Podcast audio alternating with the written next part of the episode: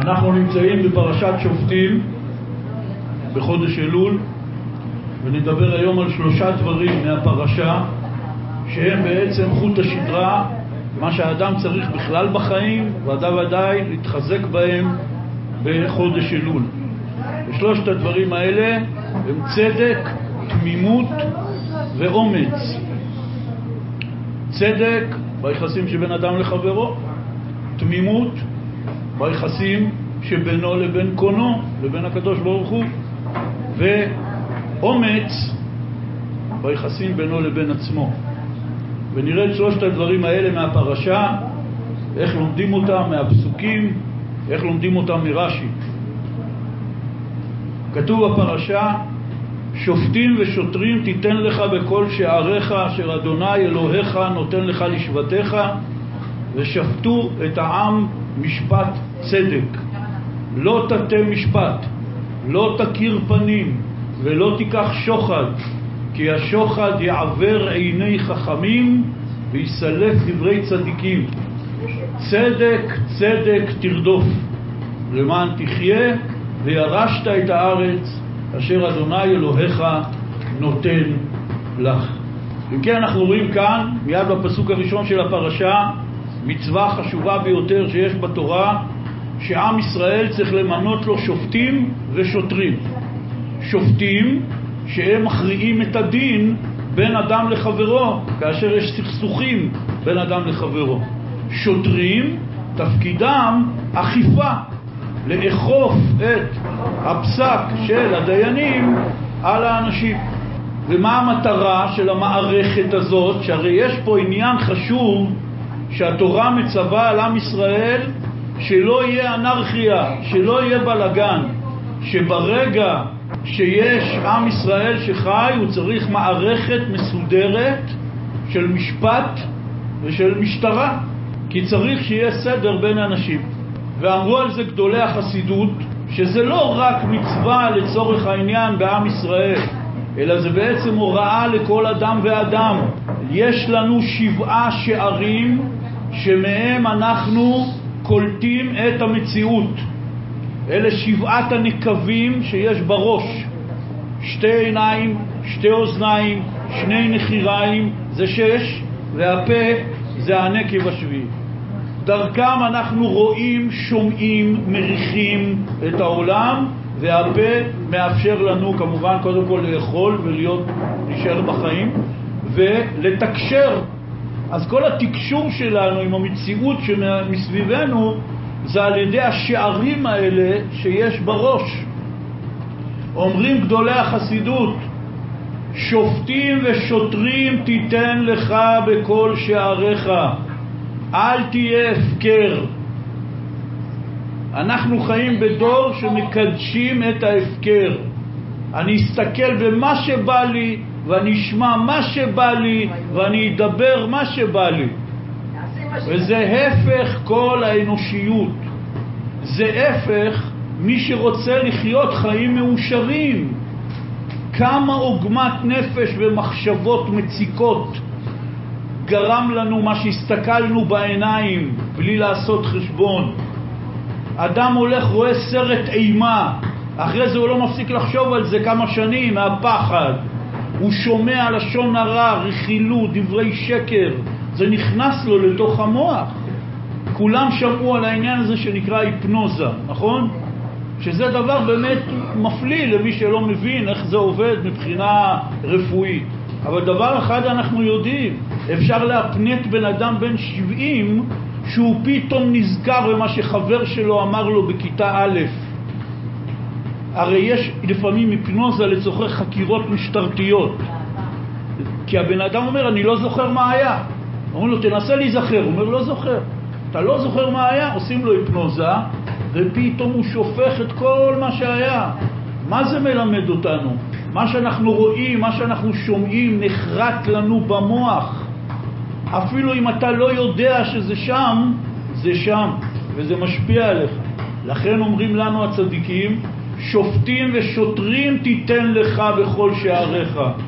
אתה צריך שופטים ושוטרים בשערים שלך, בעיניים, באוזניים, באף, בפה.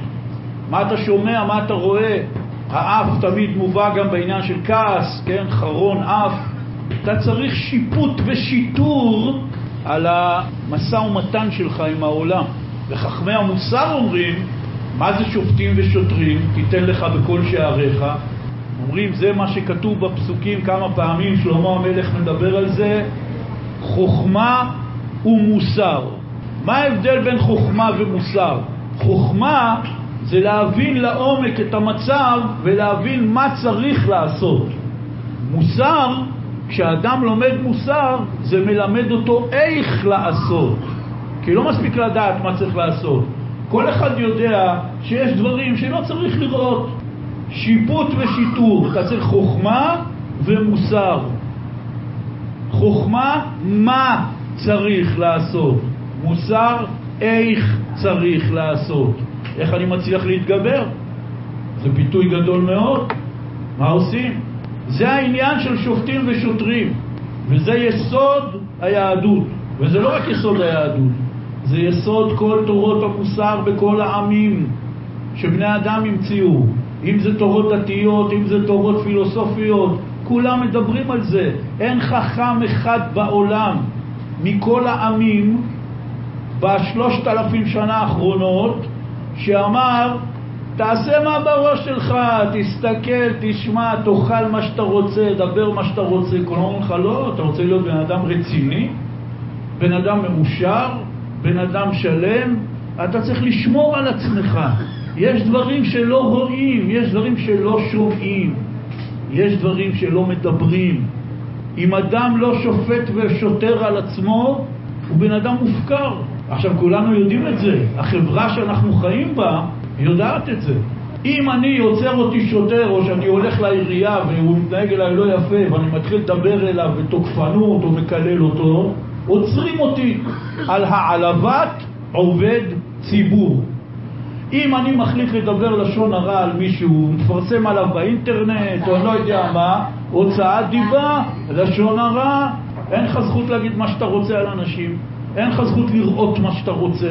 יש דברים שלא מרשים לך לראות, יש דברים שלא מרשים לך לשמוע, יש דברים שלא מרשים לך לדבר.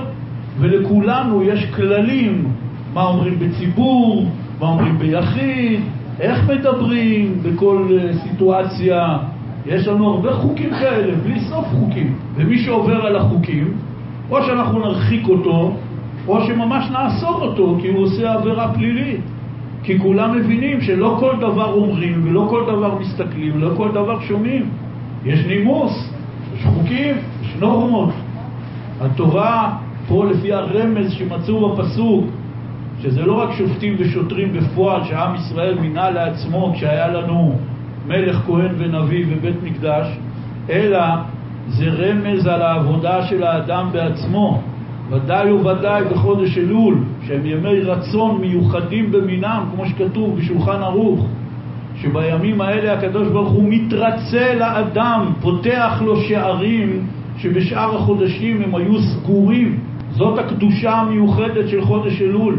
והארי הקדוש, אבי המקובלים, גילה שבחודש הזה כל החודש, זאת אומרת כולל כרגע, נפתחים כל שערי הרחמים בשמיים, ומאיר בעולם האור של 13 מידות של רחמים. ולכן נהוג שקוראים לימים האלה ימי הרחמים והסליחות, כי הקדוש ברוך הוא פתח לנו את שערי הרחמים ואנחנו צריכים לנצל אותם.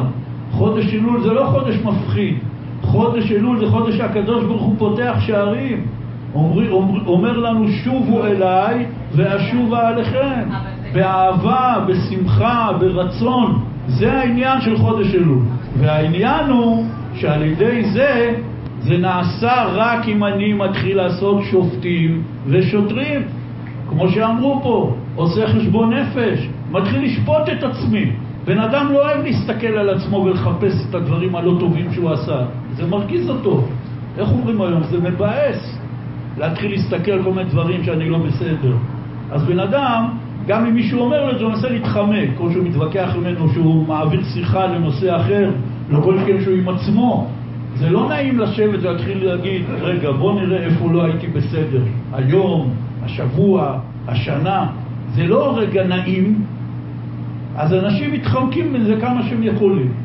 אבל זה התחלה של כל פעולה שאדם יכול להיות אדם יותר טוב, וממילא להיות אדם יותר מאושר, להסתכל בפגמים שלו, להסתכל בבעיות שלו, אבל לא מתוך שיפוט שאני בא לתת לעצמי סתירה, לא, הפוך, אני מוצא את הדברים ואני שמח שזכיתי לגלות את הדברים הלא טובים, ואני מקבל על עצמי לנסות להשתפר. המהלך הוא תמיד חיובי, לא שלילי. הקדוש ברוך הוא לא בא להפחיד אותנו, הוא בא לאהוב אותנו, הוא פותח לנו את ידיו, כמו שכתוב בפסוק, ימין השם פשוטה לקבל שווים, ימינו פשוטה, הוא בא, הוא נותן לך יד. וכל העניין שבאלול זה ימי רצון כאלה, שהוא נותן לך יד, אתה צריך לתת לו יד בחזרה. איך נותנים יד בחזרה? אני מוצא את כל הדברים שאני לא בסדר, אני לא יכול לתקן הכל בבת אחת, אין דבר כזה. אי אפשר ללכת לישון בן אדם עם בעיות ולקום בן אדם חדש בלי בעיות, אין כזה דבר בחיים. אני לוקח דבר אחד קטן, מנסה להבין למה קורה לי שאני עושה אותו, ומנסה למצוא עצות איך אני אמנע ממנו בעתיד. וזה דבר עצום, ומי שזוכה לעשות תשובה אפילו על דבר קטן אחד ומנסה לתקן את דרכיו, גם אם הוא לא מצליח, אין מעלה יותר גדולה מזו אצל הקדוש ברוך הוא. יש מדרש מפליא של חז"ל, אומרים שאלו את התורה מה יהיה דינו של החוטא, אמרה התורה הנפש החוטאת היא תמות, כמו שנהוג אצלנו.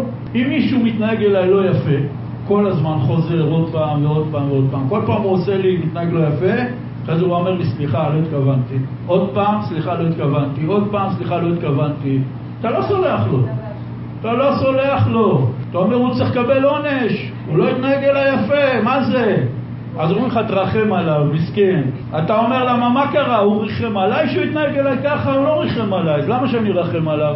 בכל מערכת, בבית ספר, בצבא, בתוך הבית, בכל בית יש חוקים איך הילדים צריכים להתנהג.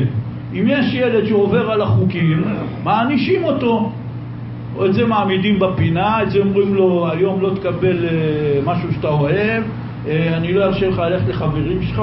הילד יכול 1000 פעמים להגיד רגע לא וזה, אין לו, יש חוקים, עברת עליהם, אתה צריך לקבל עונש.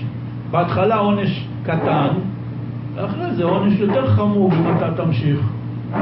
זה ההיגיון האנושי, ההיגיון האנושי שאם יש כללים וחוקים, אם מישהו עובר על הכללים והחוקים הוא צריך להיענש, עונש חינוכי, כדי שהוא לא יחזור על זה עוד פעם.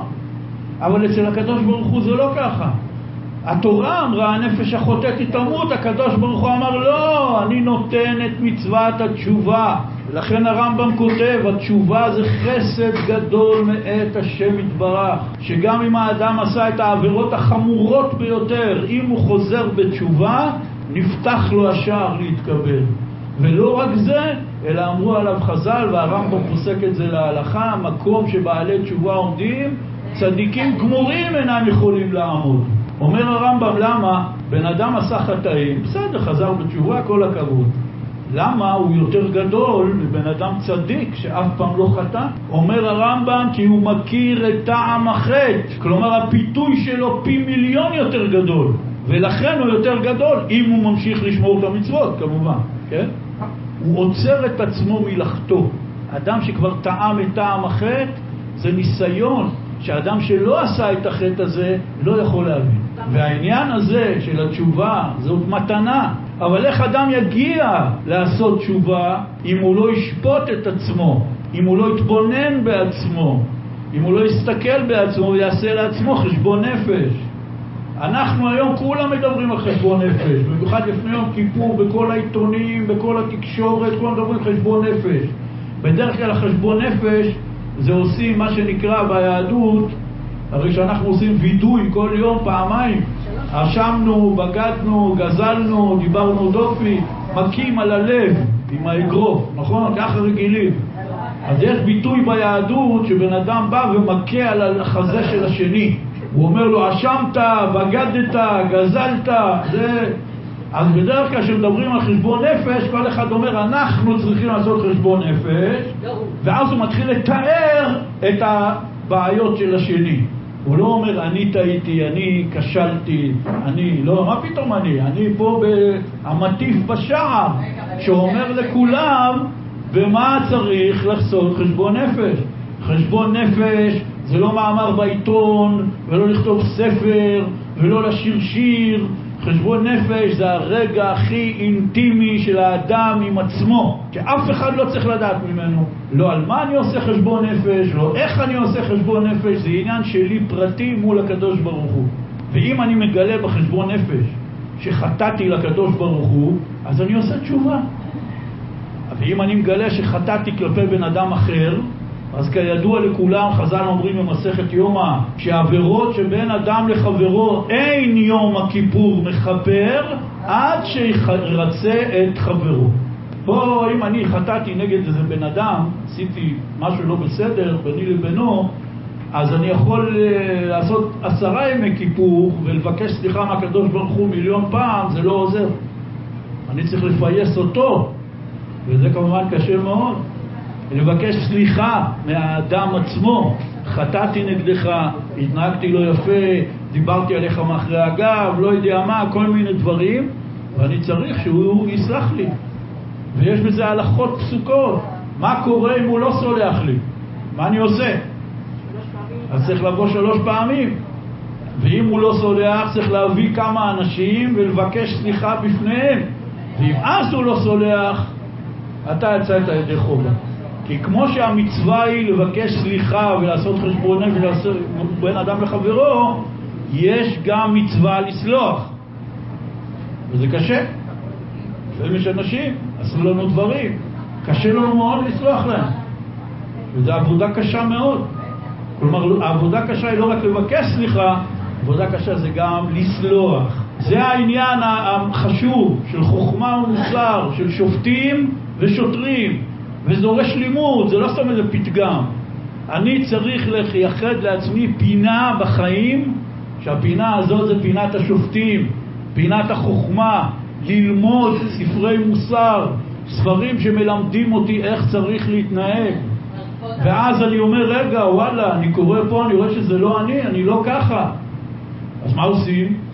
אני חייב להשתנות, זה חוכמה. ואז מוסר, המוסר מלמד אותי איך להתנהג. כל הביטוי הזה של מוסר זה בא מהפועל לייסר, שבתנ"ך מופיע כמה פעמים במובן של חינוך, שאב ואם מלמדים את הילדים איך להתנהג, זה נקרא שהם מייסרים אותם. ולכן כתוב בפסוק, שלמה המלך אומר, שמע בני מוסר אביך ואל תיטוש תורת אימך. האבא נותן מוסר, אומר לו עשית כך וכך, זה לא הדרך הנכונה, אתה צריך לעשות כך וכך. האמא היא יותר אוהבת, היא באה והיא מלמדת אותו, זה נקרא תורה, היא מלשון הוראה, היא מלמדת אותו איך להתנהג. שמע בני מוסר אביך, שאבא שלך בא ומנסה ליישר אותך, תקשיב למה שהוא אומר ותקיים את זה. ואל תיטוש תורת אימך, כלומר למה לא כתוב שמע תורת אימך, למה כתוב אל תיטוש תורת אימך? כי האמא היא כל הזמן מלמדת, זה לא שמדי פעם האבא מדי פעם הוא בא ואומר מוסר. אז הפסוק אומר תשמע אותו, אבל האמא היא לא באה מדי פעם ומשמיעה לו, היא כל הזמן מלמדת אותו, מישהו תינוק, כן?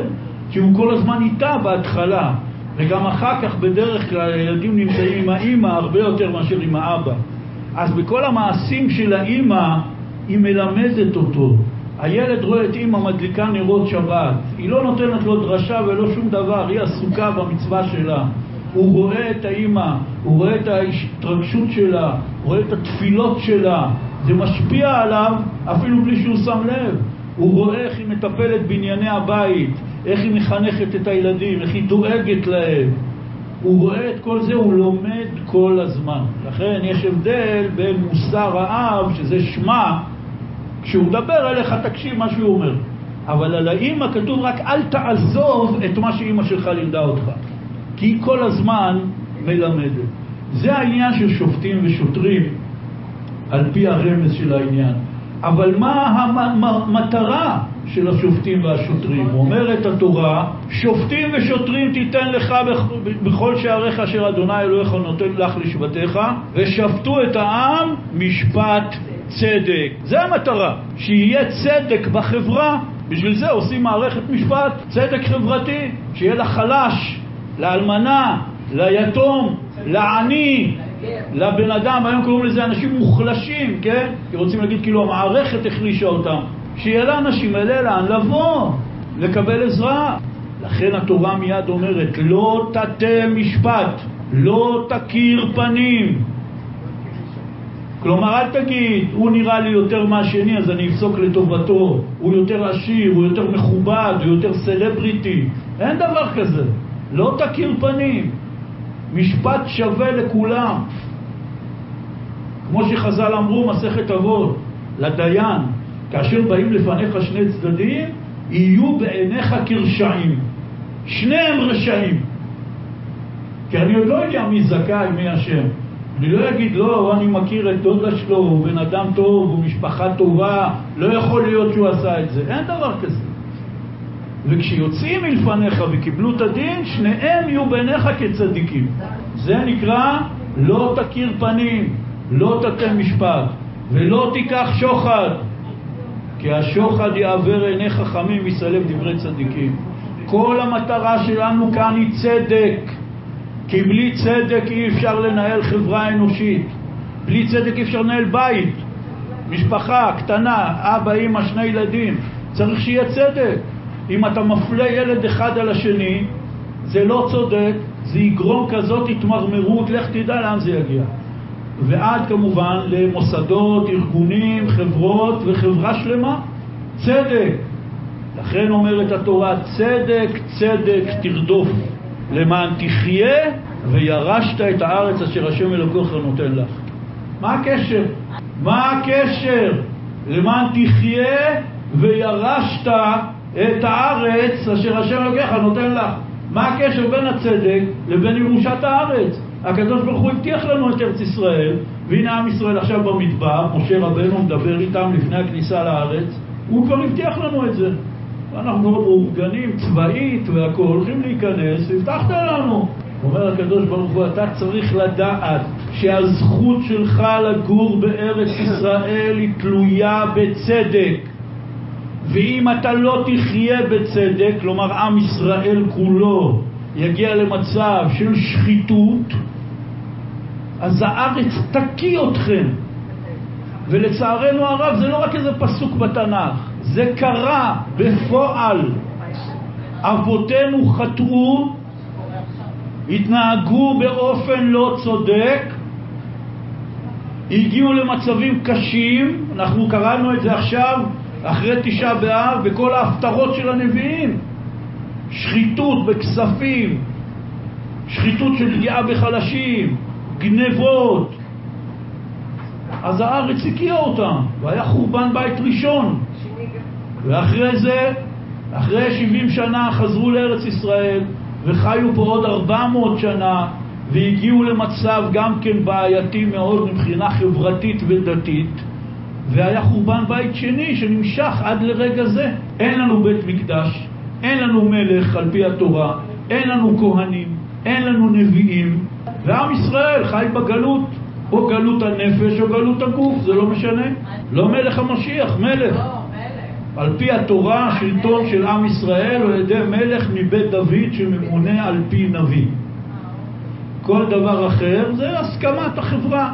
בן אדם, בשר ודם, הוא לא ירד מהשמיים, פשוט יתגלה אדם, בשר ודם, צאצא לבית דוד. הרמב"ם כותב, הוגה בתורה כדוד אביו, זאת אומרת, זה תלמיד חכם הכי גדול בעולם, ומנהיג, והוא יבוא וינהיג את עם ישראל, וכל העמים יקבלו את מלכותו מרוב שהוא יהיה כזה דמות. אז פעם אמרו המשיח יבוא על חמור לבן, היום אני אומר לכם, המשיח יתגלה ב-CNN. ב-CNN יעשו breaking news, והקריין שלהם יגיד, in Israel the Messiah has come. וכל הנוצרים יעזבו הכל, יזרקו הכל. הרי יצא מהלך מופלא שהם כולם מחכים למסייע, נכון? מחכים למשיח, כל העולם מחכה למשיח, וכולם ינהרו ויבואו לפה, כמו שכתוב, עד כי יבוא שילו, זה המשיח, ולא יקהת עמים. יקהת עמים, מה זה יקהת עמים? כל העמים ישתוקקו אליו, יבואו אליו. וגם האיראנים שהזכרנו אותם פה, שגם כן בתהליכים מופלאים ביותר, כל האמונה השיעית האסלאמית, למה יש כזאת מלחמה בין הסונים לשיעים, שהם הורגים אחד את השני ושוחטים אחד את השני כבר שנים? מה זה דאעש? דאעש זה ארגון רצח סוני שהוא דבר ראשון רוצח שיעים, אחרי זה הוא מטפל באחרים. מה קרה? כי אצל השיעים יש אמונה שהמהדי, שזה כאילו המשיח שלהם, הוא היה, הוא נעלם, הוא צריך לחזור. ובעיני הסונים זה עבודה זרה. אז לפני שהם מטפלים בעבודה זרה של הנוצרים, שגם אותם הם מחסלים, הם קודם כל צריכים לטפל בשיעים, ובזכות זה זכינו השתבח שמו, שהם רבים ביניהם, וסכסכתי מצרים במצרים, מוצאים על זה כסף, שופכים דם, הכל, איך אומרים, עוזבים אותנו בשקט, פחות או יותר. גם אצלהם יש את העניין הזה של המהדי. בכל העולם יש את האמונה הזאת. כשהוא יבוא, כולם יראו שהוא האמיתי, שהם טעו במה שהם חשבו, איך הוא יהיה, מה הוא יהיה, מה הוא יגיד, ויקבלו אותו. זה המלכות. זאת הגאולה. או, מתי זה יהיה? שאלת השאלות. דבר אחד אני יכול להגיד לך, שרבי נחמן אמר, שאם יתנו מועד בטוח שהוא יבוא, אז באותו מועד הוא בטוח לא יבוא. למה? כי חז"ל אמרו, שלושה דברים באים בהיסח הדעת, ואחד מהם זה משיח. משיח צריך לבוא בהיסח הדעת, פתאום, breaking news. זה לא שתהיה ועדת מקובלים והיא תודיע שבתאריך זה וזה המשיח מגיע ויש זמן להתכונן. אין זמן להתכונן. מתי הזמן להתכונן למשיח? הרגע. כי אין לך מושג. משיח יכול להגיע בעשר דקות הקרובות. פתאום נקבל צפצופים בטלפונים. מישהו יסתכל, יהיה כתוב לו מבזק חדשות, הגיע המשיח. יגיד, הגיע המשיח. זה האמונה היהודית. הוא צריך לבוא בהיסח הדעת. אבל למה גלינו מארצנו ואיבדנו את כל הטוב שהיה לנו, מלכות בית דוד, בית המקדש, הכל? כי לא נהגנו בצדק בין אדם לחברו. לכן התורה מזהירה, צדק צדק תרדוף, למען תחיה וירשת את הארץ אשר השם אלוקיך נותן לה. אתה רוצה לחיות? אתה רוצה להמשיך לגור בארצך, ארץ ישראל? צדק צדק תרדוף. למה כתוב פעמיים? יש על זה הרבה פירושים, אבל בוא נפרש את זה פשוט לפי מה שאנחנו מכירים. אנחנו בדיבור שלנו, שאומרים משהו, רוצים להרגיש אותו, אומרים אותו פעמיים.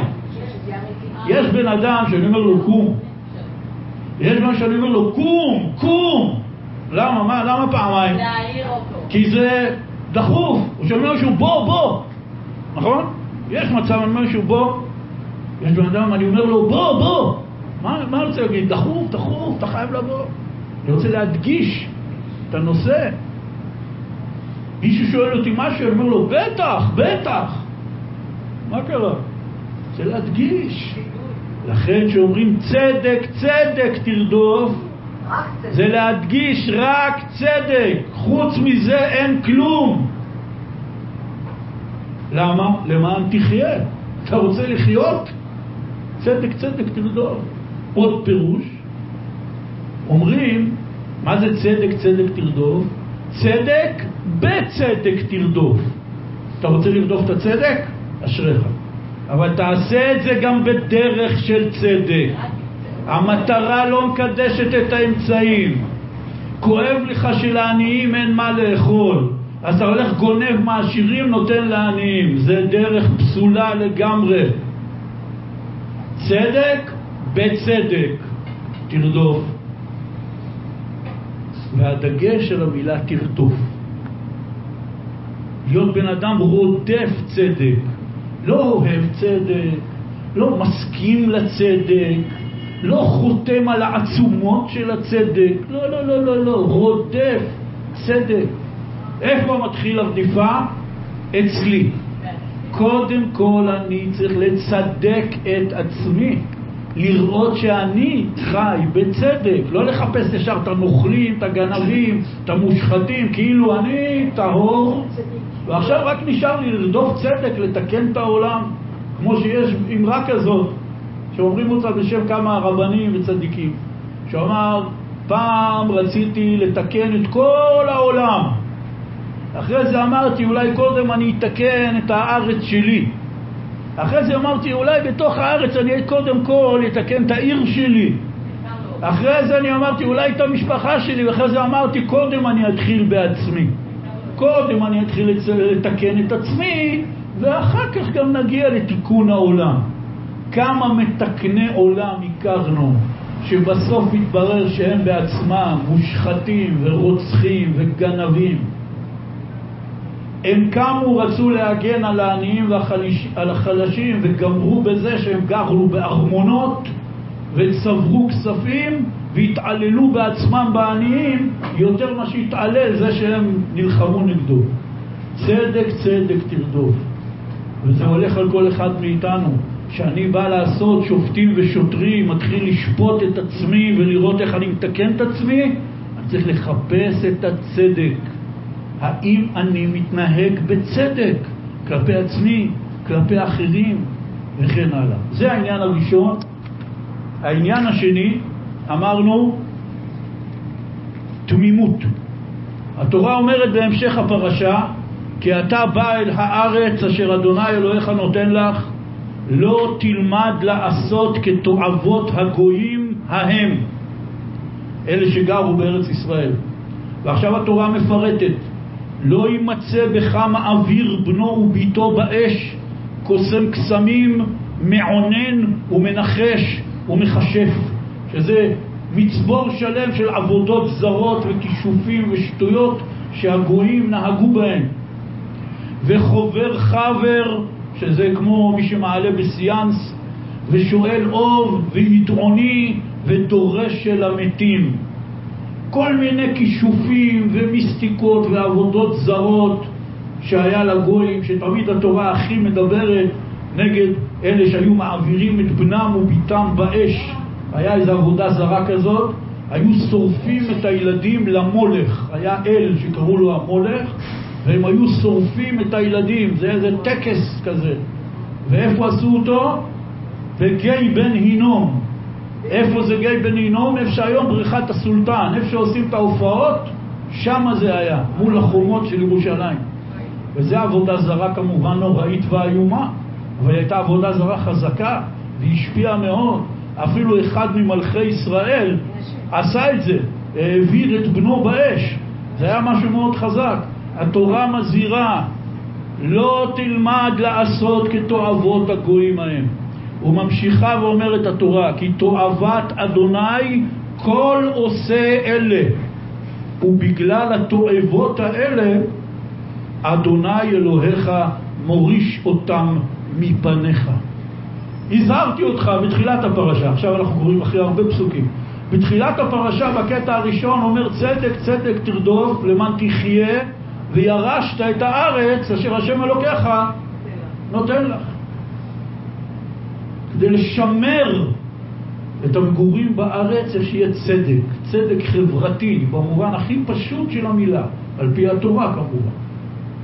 עכשיו הוא מדבר על משהו אחר, תיזהר לא ללמוד מהגויים את המיסטיקות שלהם, את העבודות זרות שלהם, את הכישופים שלהם, את הקסמים שלהם, כי הסיבה שהקדוש ברוך הוא הוריש אותם מפניך, כלומר גירש אותם מהארץ ושם אותך במקומם, זה בגלל כל התועבות האלה שהם עשו.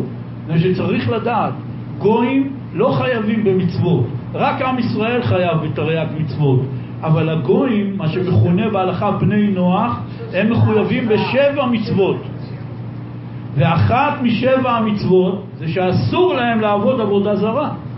עבודה זרה זה הדבר המתועב והאסור ביותר שיש בעולם. מבחינת התורה זה הדיבר השני בעשרת הדיברות. דיבר ראשון, להאמין בשם. מצווה שנייה, לא יהיה לך אלוהים אחרים על פניו. וצריך להרחיק מאוד את העניין של עבודה זרה, זה דבר מאוד חשוב. כמובן שתועבות הגויים זה לא כולל רק מה שהתורה פה מתארת בפסוק, היא נותנת דוגמה. אל תלמד לעשות ככל תועבות הגויים מכל הבחינות. רבים מאיתנו, לא עלינו, נופלים בתועבות הגויים, ובני שהגויים מתקלקלים יותר מדור לדור, אנחנו מתקלקלים יחד איתם, ותיזהר מאוד מזה. ואחרי שהוא הזהיר אותנו מכל הניחושים שלהם וההורוסקופים שלהם והמיסטיקות שלהם, הוא אומר לנו מה אנחנו צריכים להיות. והפסוק אומר, תזכרו את זה, דברים י"ח פסוק י"ג, תמים תהיה עם אדוני אלוהיך. זה ציווי גדול מאוד, חשוב מאוד, מיסודות היהדות, התמימות. תמים תהיה עם השם אלוקיך. אומר רשי, התהלך עמו בתמימות ותצפה לו, ולא תחקור אחר העתידות, אלא כל מה שיבוא עליך קבל בתמימות, ואז תהיה עמו ולחלקו. רש"י מצטט פה מדרש של חז"ל, מדרש ספרי על הפרשה. הדיבור הזה זה דיבור של חז"ל. בואו נראה, נחלק את זה לכמה חלקים. הוא אומר, קודם כל התהלך עמו בתמימות, זה הכותרת. ותצפה לו, אל תתייאש אף פעם. תמיד תצפה לישועת השם, תשתוקק אל השם, תתגעגע אל השם. איך אתה יודע אם אתה מתגעגע? שיוצא לך פתאום איזה דיבור, ואומר, אבא, אני מתגעגע אליך, אבא, אני רוצה אותך. כדאי שזה יהיה כל יום, אבל אפילו פעם בשנה. אל תגיד, תרגיש. תרגיש געגוע אל הקדוש ברוך הוא ואל טובו. ותצפה לו, אל תתייאש מן הפורענות, אומרים לנו חז"ל במסכת אבות. תצפה לישועת השם. אפילו חרב חדה מונחת על צווארו של אדם, אומרים חז"ל, אל יתייאש מהרחמים. ממשיך רש"י, ולא תחקור אחר העתידות. למה? כי כשאתה חוקר על העתידות, אתה בעצם אומר שאתה לא סומך על הקדוש ברוך הוא. אתה אומר, לך תדע מה עוד הולך לעשות לי. בוא, אני רוצה שיהיה לי מידע מקדים, שנדע להתכונן. להתכונן למה? אם הקדוש ברוך הוא החליט לעשות לך משהו, אתה חושב שאתה יכול לנקוט באמצעים נגד זה? זה שטויות והבלים. מה זה ולא תחקור אחר העתידות? זה לא רק שבן אדם לא יתחיל ללכת למגידות עתידות ולקוראות בקפה. רובנו לא עושים את זה. אולי מציצים בהורוסקופ, בעיתון, אומרים, תשמע, לך תדע, אולי זה נכון, פעם הסתכלתי והיה בזה משהו. מציץ בהורוסקופ. אבל העניין גם זה לא זה. עיקר העניין זה אם יש בך צורך לחקור אחר העתידות. וכנראה ששם כולנו מונחים. כי אם פתאום יודיעו שהגיע איזה רב מקובל אדיר, שאלפי אנשים אומרים שכל מה שהוא אמר להם יתקיים, אנחנו כנראה נזמין שם תור. נכון? אתה אומר, שמע, בואינה, זה רציני, כל מה שהוא אומר מתקיים. התמים האמיתי לפי רש"י וחז"ל, הוא לא מתעניין בזה. בא אליו גדול האחוזים, הוא אומר לו, בוא, אני אגיד לך בדיוק מה שיקרה איתך. אתה אומר, לא תודה. למה לא תודה? אני סומך על הקדוש ברוך הוא, מנהל את העולם, אין תאונות, אין תקלות, אין פשלות, אין כלום. הכל לפי התוכנית. מה אני צריך לדעת העתידות? מה זה ייתן לי? זה התמים האמיתי. ממשיך רש"י, כל מה שיבוא עליך קבל בתמימות. למה? קבל בתמימות, כי אני יודע שהכל זה אבא עושה, אז אני מקבל בתמימות. מה הכוונה בתמימות? לא בא לחקור, לא בא לעשות בעיות, שום דבר. סובל לפעמים, כמובן, כשכואב צועקים עין, אבל מקבל. אל אמונה ואין עוול צדיק וישר. ואז אומר רשי, תהיה עמו ולחלקו. צריך להתחיל את המשפט מהסוף. אתה רוצה להיות עם הקדוש ברוך הוא וחלקו של הקדוש ברוך הוא, אז תהיה תמים. מאיפה הם למדו את זה? הם למדו את זה ממילה אחת בפסוק. כתוב תמים תהיה עם השם אלוקיך, עם, עמו, לחלקו, ממילה אחת, שתי אותיות. אתה רוצה להיות איתו, אתה רוצה להיות בחלקו, אתה רוצה להיות צמוד אליו, לך איתו בתמימות. אבל בתמימות יש עוד פירוש מאוד עמוק שאמרו בעלי המוסר. כי גם כידוע לכם בתורת רבי נחמן מברסלב מדברים הרבה מאוד על תמימות ופשיטות. אבל מרוב שמדברים על זה קשה מאוד להבין מה רבי נחמן מתכוון בפרוטרוט. צריך ללמוד הרבה בשביל להבין את המהלך. אבל יש הסבר שמסביר את אחד הצדדים של תמימות, לא שעכשיו זה כל זה זה התמימות, או אחד הצדדים. קראתי הסבר בדברי רבי ירוחם ממיר, אחד מגדולי המשגיחים של תנועת המוסר. אומר לפעמים אתה שומע משהו ממישהו וזה לא מתיישב לך על הלב, אין לך הסברים, אתה לא יודע לענות לו, אבל בפנים אתה מרגיש, לא חושב, לא מבין, מרגיש, זה לא זה. בא אדם אומר לך איזה דעה מסוימת, אתה אומר איזה עניין מסוים, אתה אומר לו אני לא מסכים, הוא אומר לך למה? תסביר, תוכיח, לא יודע, אין לי הסברים, אין לי הוכחות, אני מרגיש בלב זה לא זה. אומר זאת תמימות. התמימות האמיתית זה הדבר שאי אפשר להסביר בשכל.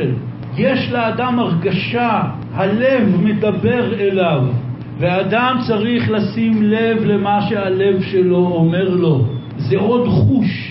וכשאתה מרגיש בפנים זה לא זה, אתה צריך ללכת עם זה, אפילו שאני לא מבין. באותה מידה אתה צריך ללכת עם הקדוש ברוך הוא. אברהם אבינו לוקח את בנו יצחק לעקדה. יצחק מרגיש שקורה פה משהו בעייתי, והוא אומר לו אבא, הנה האש והעצים והיה עשה לעולה. הוא מבין פה שיש פה איזה משהו, סכנה.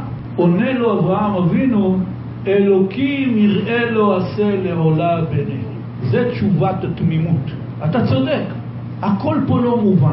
הקדוש ברוך הוא אמר לי לך תעלה לעולה את בנך את יחידך אשר אהבת. אני לא מבין את זה, איך זה יכול להיות? הרי אותו בורא עולם אמר לי ביצחק יקרא לך זרע. הקדוש ברוך הוא הבטיח לאברהם אל תבכה על ישמעאל, הזרע האמיתי שלך, המשכיות האמיתית שלך תהיה מיצחק. והנה יצחק עוד לא התחתן, עוד לא הוליד ילדים, בא השם אומר לו תעלה אותו לעולה. איך זה יכול להיות? זה סתירה, ובאלוקים לא יכולה להיות סתירה. בקיצור, לא מובן, זאת התמימות. אברהם אומר לו אלוהים יראה לו עשה לעולה בני. אני לא חוקר, אני לא מתעמת, אני לא מתווכח. הקדוש ברוך הוא נתן ציווי, אני מקבל אותו אפילו שהוא לא מובן, הוא מבלבל. זה נקרא תמימות. כך אני מקבל בתוך הלב שלי לפעמים איזו הרגשה ואני הולך איתה. בן אדם אומר לי משהו, אומר לא מסכים איתך, תסביר לי, לא יודע להסביר לך, לא מסכים איתך, אני לא פרופסור ולא עשיתי על זה מחקר. בלב שלי, ככה הלב שלי אומר לי, זאת תמימות. ככה צריך לקבל את דברי השם יתברך. זאת האמונה האמיתית, האמונה התמימה, שמקבלים מה שלא יהיה. עכשיו תראו, דיברנו על אברהם אבינו, תשימו לב איזה נקודה. כשהמלאך אומר לאברהם שהקדוש ברוך הוא ציווה את המלאכים להפוך את סדום ועמורה, אברהם אבינו נעמד ומתחיל להתווכח עם הקדוש ברוך הוא. לטובת מי? לטובת רשעים. אברהם אבינו מודה שהם רשעים, רק מה אומר לקדוש ברוך הוא? אם יש שם צדיקים אז שהזכות של הצדיקים תגן על הרשעים. ואז הוא מתחיל לעשות משא ומתן, מסחר עם הקדוש ברוך הוא, כמה צדיקים צריך שיהיו שם. עד שהגיעו ל10 צדיקים, נכון? התחיל ב50 משא ומתן, כמו בשוק, אמר לו 50, אמר לו 40, 30, 20, טוב, 10. למה אותו אברהם אבינו, שהוא שומע שהרשעים הנוראים האלה הולכים למות, הקדוש ברוך הוא הולך להשמיד אותם, הוא עומד, הוא מתווכח עם הקדוש ברוך הוא, עושה איתו משא ומתן? למה על עצמו הוא לא התווכח ואמר משא ומתן? הקדוש ברוך הוא אומר לו קח את בנך את יחידך וכולו. קם ועושה, וישכם אברהם בבוקר, קם בזריזות. למה הוא לא מתווכח? כי אברהם אבינו היה איש החסד. אז כאשר הרשעים הולכים להיות מושפדים, הוא איש החסד, הוא הולך והוא מנסה להציל אותם. אבל הוא גם היה איש של האמונה התמימה, כמו שכתוב בפסוק אחר על אברהם אבינו, והאמין בשם ויחשביה לו צדקה. יש בזה כמה פירושים. אחד הפירושים שהקדוש ברוך הוא חשב לאברהם אבינו את האמונה כצדקה. הוא היה אבי המאמינים, ככה הרמב"ם קורא לו, אבי המאמינים. זאת האמונה התמימה. כשהקדוש ברוך הוא מצווה אותי לעשות משהו לעבודת השם, אני לא מתווכח, אני לא עושה משא ומתן, מקבל את זה בתמימות. וגם כשהבן שלי, שזו סיטואציה מאוד חזקה, רגשית, קשה, בן שנולד לו, שהיה בן 100, הבן היחיד, והקדוש ברוך הוא הבטיח שיהיה בו זרע, ופתאום הוא אומר, לא מתווכח, אלוהים יראה לו עשה לעולם בני. זאת תמימות, זאת תמימות. זאת הצורה של האמונה, איך שהאדם צריך להאמין באלוקים. אז בין אדם לחברו, מילת המפתח זה צדק. בין אדם לבוראו, מילת המפתח היא תמימות. אבל איך מגיעים לזה? אני מנסה לעשות מה שצריך, יש לי יצר הרע, יש לי פיתויים, אני רוצה, זה לא יוצא. כמה אלפי מיליונים אנשים מתו מהעולם שלא הצליחו להוציא מהכוח אל הפועל את הרצונות הטובים שלהם. הם רצו להיות טובים, לא יצא להם, לא הצליחו. כל פעם בא איזה יצר הרע ובלבל להם את המעשים. והבן אדם מתוסכל מזה, בסוף הוא מתרגל, הוא אומר, תשמע, כנראה זה לא בשבילי, כנראה זה גדול עליי, כנראה. מה התכונה המרכזית שהאדם צריך כשהוא רוצה להיות איש צדק ועובד השם תמים? אין שאיפות יותר נשגבות מזה. להיות רודף צדק בין בני האדם ועובד השם תמים באמונה תמימה עם הקדוש ברוך הוא. התכונה הנדרשת היא אומץ. ובסוף הפרשה, לקראת סוף הפרשה, אומרת התורה כך: כי תצא למלחמה על אויביך וראית סוס ורכב עם רב ממך, לא תירא מהם, כי אדוני אלוהיך עמך, המעלך מארץ מצרים.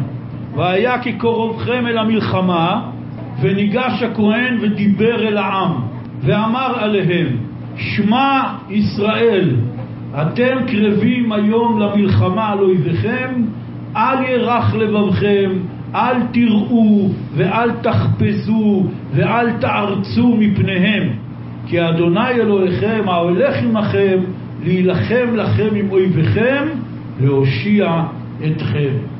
לפני שניגשים לקרב בא כהן משוח מלחמה, ככה קוראים לכהן הזה, ואומר ללוחמים, שמע ישראל, אתם קרבים היום למלחמה על אויביכם? סיטואציה לא פשוטה. אל ירח לבבכם, אחד. אל תראו, לשון יראה, פחד, 2.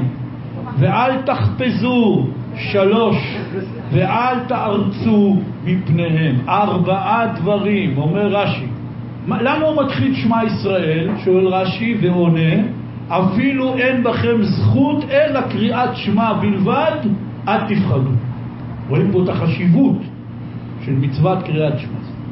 ואז הוא אומר ככה, מה זה אל ירח לבבכם? 1, אל תראו, 2, ואל תחבזו, 3, ואל תערצו, 4. 4 אזהרות כנגד 4 דברים שמלכי האומות עושים. מגיפים בתריסיהם כדי להקישם זה לזה, כדי להשמיע קול שיפחדו אלו שכנגדם וינוסו, ורומסים בסוסיהם ומצהילים אותן להשמיע כל שעתת פרסות סוסיהם, וצובחים בקולם ותוקעים בשופרות ומיני משמיעי קול. עד כאן רש"י מצטט את חז"ל. הוא אומר רש"י, בטקטיקת המלחמה האויב עושה 4 דברים כפי שהיו עושים פעם במלחמות ימי קדם, כדי להבהיל את הצד השני. מלחמה פסיכולוגית. 1, היו להם מגינים, זה התריסים, מגינים, כן? היו דופקים את המגינים אחד בשני, שצבא גדול דופק כולם מגינים, זה רעש מפחיד, זה רעש חזק מאוד, כן?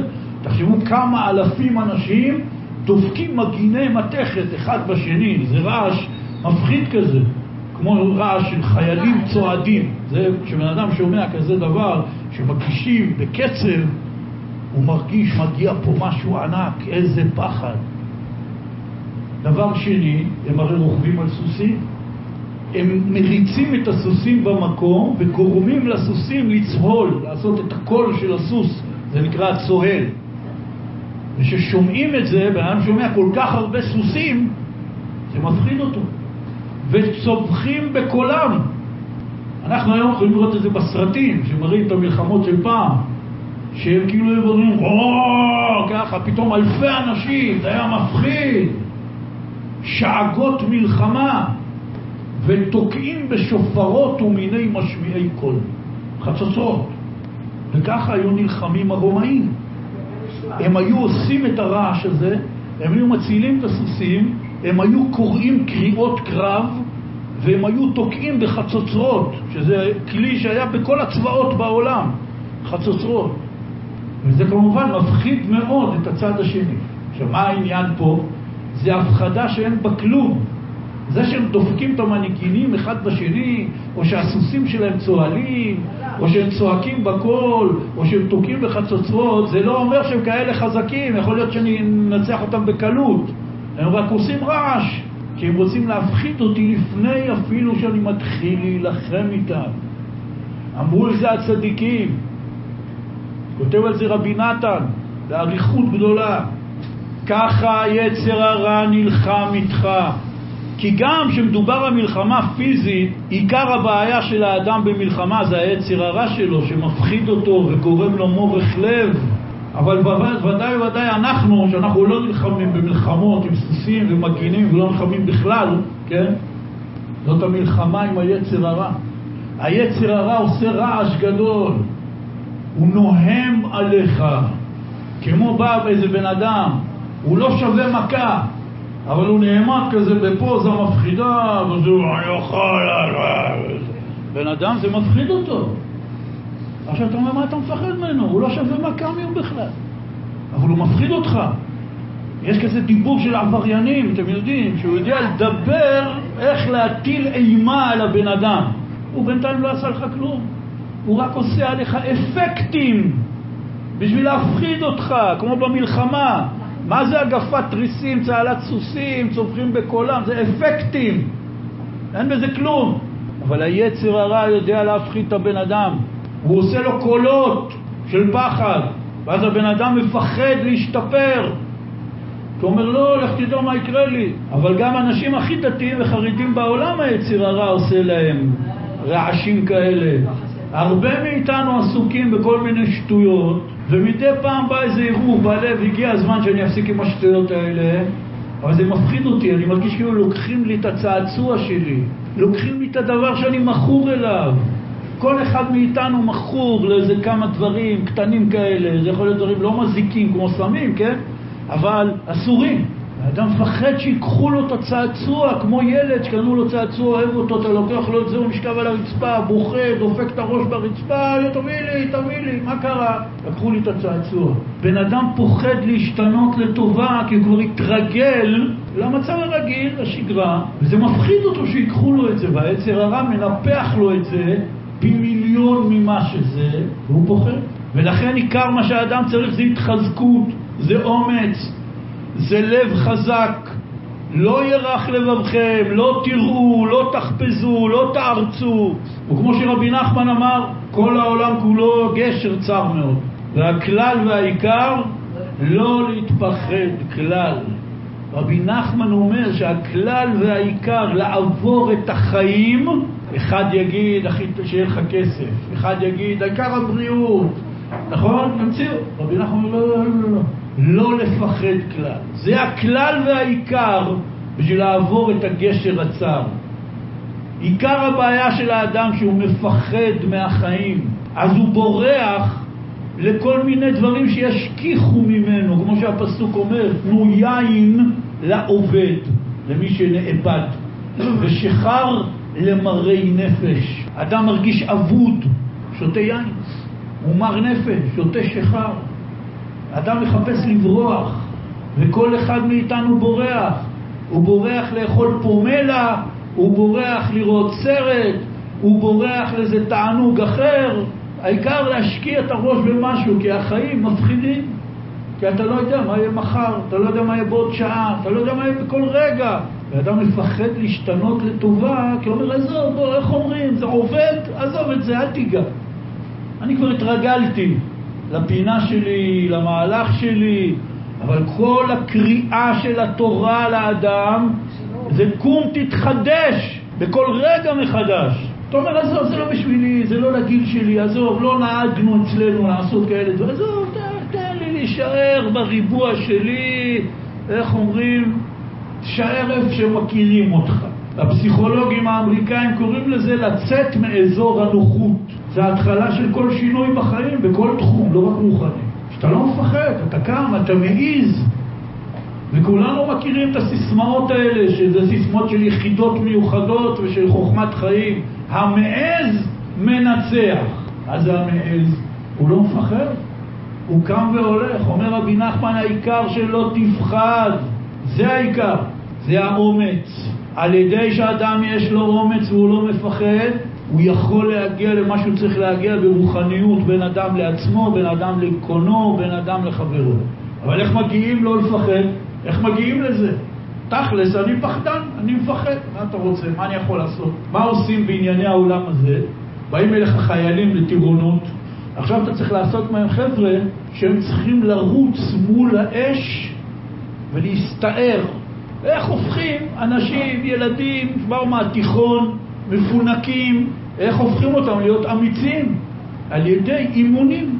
כך גם בחיים שלנו בעבודת השם. אדם צריך להתחיל להתאמן, להגיד ליצר הרע לא.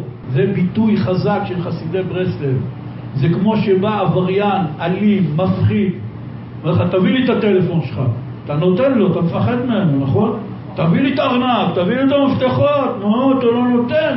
הוא פותח עליך עיניים, עושה לך קולות, אתה מפחד. עד שפתאום הוא לא יודע מה, אומר לך איזה משהו שאתה לא מוכן לעשות בשום אופן. אני יודע, תן סתירה לאמא שלך. ואז פתאום אתה מגלה אומץ, אתה אומר לו לא. אומר לו מה? לא. אומר כן, לא. יש איזה רגע שאתה מגלה בתוך עצמך, אתה אומר עד כאן. אני אומר לא. כל העבודה של האדם זה להגיד לא ליצר הרע. הוא בא אלינו כל הזמן בפיתויים. חז"ל אמרו בגמרא, וכל יום יצרו של אדם עומד ורוצה להרוג אותו. ואלמלא הקדוש ברוך הוא עוזר לו, לא היה עומד בו. הוא מפתה אותך, הוא מאיים עליך. אבל אדם צריך להתחיל להתאמן, להגיד לא ליצר הרע. להתאמן, הכוונה בקטנה. בהתחלה מתחילים בדברים קטנטנים, כמו שבאימונים. אני מתחיל להתאמן ללכת מול האש. אני מתחיל להתאמן להגיד לא. בהתחלה בדברים קטנטנים, וגם אם אני נכשל, אני לא נשבר מזה בכלל, אני באימונים, אחי. באימונים תמיד נופלים, מקבלים מכות, לא מצליחים, כולם יודעים את זה. אני עכשיו באימונים, אני מתרגל. מה אני מתרגל? אני מתרגל מלחמה נגד היצר הרע. אני צריך שיהיה לי את הכהנים הגדולים, כמו הכהן הזה, הצדיקים ותלמידיהם, וללמוד בספרים שלהם, ולשמוע אותם, שהם כל הזמן אומרים לי, אל ירח לבבכם, אל תראו, אל תחפזו, אל תערצו, שמע ישראל, תקשיב טוב, אל תפחד, אל תפחד, אל תפחד. אז אני עומד במערכה עם היצר הרע באופן יומיומי, שעה-שעה, אבל אני צריך לשמוע כל הזמן את הכהן הזה, מדבר לי באוזן ומחזק אותי. אל תפחד, אל תשבר. כי אם לא יהיה לי את הכהן הזה שיחזק אותי, אז אני אשבר. אני אתרסק מהפחד.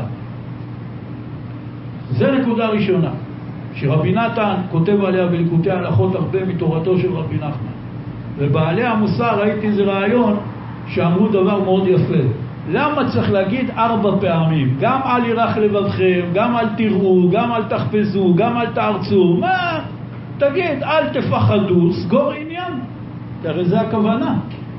זה 4 ביטויים, 4 ביטויים שכולם אומרים אותו דבר. אז הוא אומר, חז"ל אומרים, זה נגד התריסים, ורשי מפרש את זה פה, לא קראתי לכם הכל. אל ירח לבבכם, אומר רשי, מצהלת סוסים. אל תראו, אומר רשי, מהגפת התריסים. ואל תחפזו מכל הקרנות, זה החצוצרות האלה של המלחמה. ואל תארצו מכל הצבחה. זה רש"י מצטט לנו בחז"ל. אומרים בעלי המוסר, למדת מזה שיש כל מיני סוגים של יצר הרע. ולכל סוג יצר הרע צריך חיזוק של עצמו. יש יצר הרע של צהלת סוסים, אז צריך חיזוק של אל תראו. יש יצר הרע של הגפת תריסים, של דפיקות המגינית, צריך להגיד אל ירח לבבכם. לכל סוג של פחד ויצר הרע צריך חיזוק מיוחד שמתאים לו. ואותו דבר זה בין אדם לאדם. יש אדם שיש לו פחדים ויצר הרע מסוג מסוים, הוא צריך חיזוק מסוג מסוים, ובן אדם אחר צריך חיזוק מסוג אחר. אם כן, נסכם ונסיים שלמדנו פה איך התורה מדגישה לנו שביחסים שבין אדם לחברו, כמו גם בכל החברה כולה, צריך צדק, צדק תרדוף, להיות צודק. אומרים בכביש אל תהיה צודק, תהיה חכם, יכול להיות שזה אמרה נכונה, אבל בחיים תהיה צודק, אל תהיה חכם, אל תתחכם, תהיה צודק, זה תמיד משתלם. ביחסים שבין אדם לחברו, ביחסים שבין אדם לקונו, לקדוש ברוך הוא, תמים תהיה עם השם אלוקיך, תצפה לו, תשתוקק אליו, תתגעגע אליו, תבטח בו. כתוצאה מזה אתה לא חוקר אחרי העתידות, זה לא שום דבר. אתה רוצה שאני אגיד לך עתידות? לא, לא מעניין אותי, אני בוטח בקדוש ברוך הוא, כל מה שהשם עושה זה לטובה, אין לי שום עניין לקבל מידע מקדים. התהלך עמו בתמימות, אומר רש"י, כל מה שבא עליך קבל בתמימות. וראינו מה הדוגמה שנתתי, שתמימות פירושו קבלה חזקה בלב, אפילו שאני לא מבין. כמו שמישהו אומר לי משהו ואני לא מסכים איתו, ואני לא יודע להסביר למה, אבל אני לא מסכים איתו, אני לא מסכים איתך, למה? לא יודע להסביר לך. זה נקרא תמימות. ככה אותו דבר הקדוש ברוך הוא, לא מבין אותו, אבל מקבל, קבל בתמימות, אומר רש"י. זה הקשר החזק בין האדם לבורא. איך מגיעים לכל זה? על ידי התחזקות, עוד פעם ועוד פעם ועוד פעם, אפילו 1000 פעמים ביום. הלב נופל, נהיה פחד, נהיה היסוס, נהיה ספק, אולי זה לא בשבילי, אין לי כוח, אני לא מסוגל. מחזק את עצמי עוד פעם ועוד פעם ועוד פעם, ולא נשבר. כמו אדם שמתחרה באיזה ספורט, ואפילו שהשרירים שלו כואבים, הוא מרגיש שהוא הולך להתפוצץ, אבל יש לו מטרה, לזכות, אז הוא מתאמץ ולא נשבר. הוא לא רואים הרבה ספורטאים שהם נופלים פתאום באמצע התחרות על הרצפה, אומר די, נמאס לי, לא רוצה יותר. אצל הילדים, אתם מכירים זה, שברו את הכלים ולא משחקים, נכון? אני לא יודע איך זה היום, בזמני מי שהיה רוצה כזה אומר פוס. מה זה פוס? כאילו די, אני יצאתי החוצה. לא רואים את זה, וגם בחיים לא רואים את זה. אנשים מתאמצים על פרנסה, על ספורט, על קריירה, מתחזקים כל יום עוד פעם ועוד פעם, אני לא אשבר. איך נעמי שמר כתבה שיר, לא תנצחו אותי, נכון? אני לא נשבר כל כך מהר. כשאנחנו שומעים את השיר הזה אומרים, נכון, בטח, מתחזקים. ככה אתה צריך להתחזק במלחמה שלך נגד היצר הרע, על ידי צדק, תמימות ואומץ והתחזקות. אפשר לעבור את החיים כמו שצריך, וזה העבודה של חודש אלול. תהיו בריאים.